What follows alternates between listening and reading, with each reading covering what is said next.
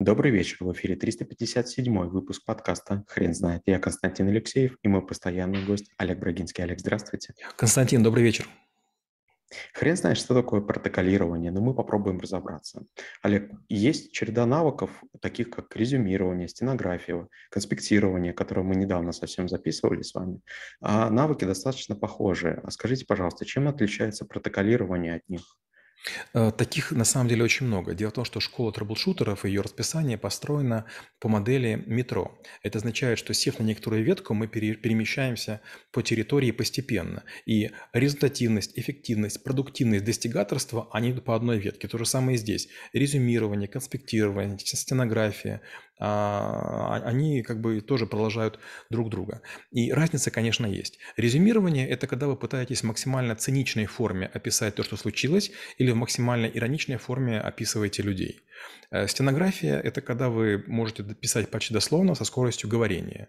А конспектирование – это когда вы не все записываете, а только главные мысли, и все понимают, что, в общем-то, вы умеете вычленять существенное. Когда мы говорим про протоколирование, это немножко другая механика. Протоколирование имеет некую форму, она, оно нелинейное. Первое, нужно иметь некую повестку дня, описать, где это происходило, кто присутствовал, какие были роли, а, какой был регламент. Потом начинается, как правило, обсуждение. И если вы профессиональный протоколист, то вы 100% вовлечены только в эту работу. Трэблшутеры не бывают 100% вовлечены что-то в одно. Скорее всего, я буду и говорить, и буду протоколистом. Поэтому нужно уметь и другие слушать, и самому говорить, и записывать себя и другого.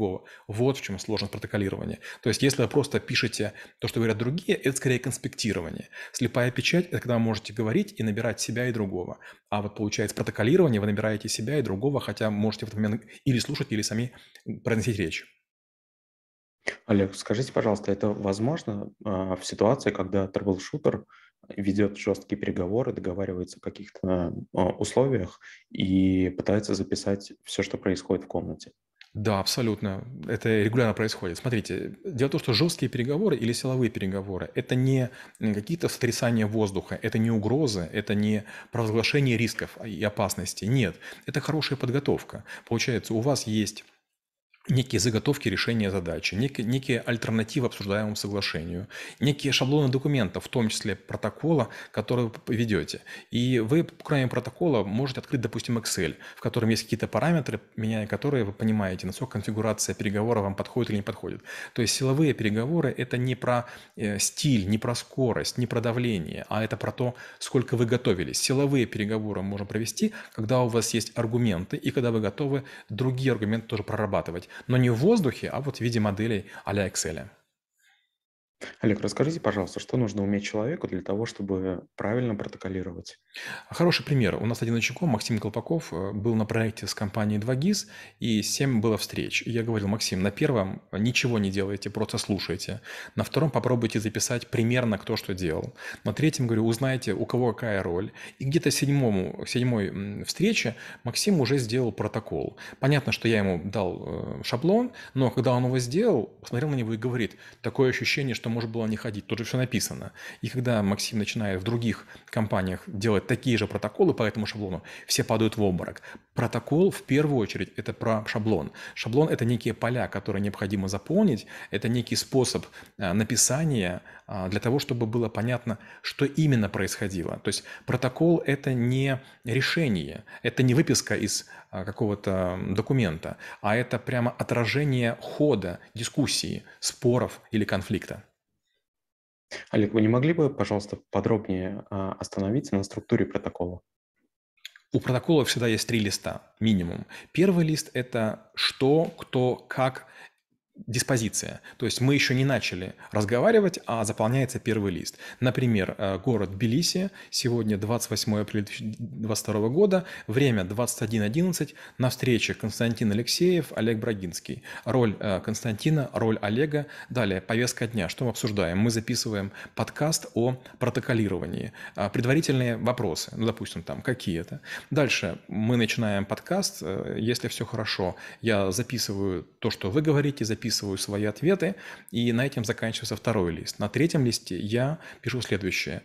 А, в ходе проведения мероприятия а, были рассмотрены такие-то вопросы, повторяя повестку. Если какие-то пункты добавились, добавляю. Если какие-то не рассматривались, я говорю, что они были отложены, перенесены или отменены. И дальше я еще пишу проект решения. То есть стороны, указаны на первом листе, а, согласились к такому-то времени, что вот будут приняты такие-то решения, такие контрольные точки, такие-то исполнители, такой способ проверки и такой способ отчетности.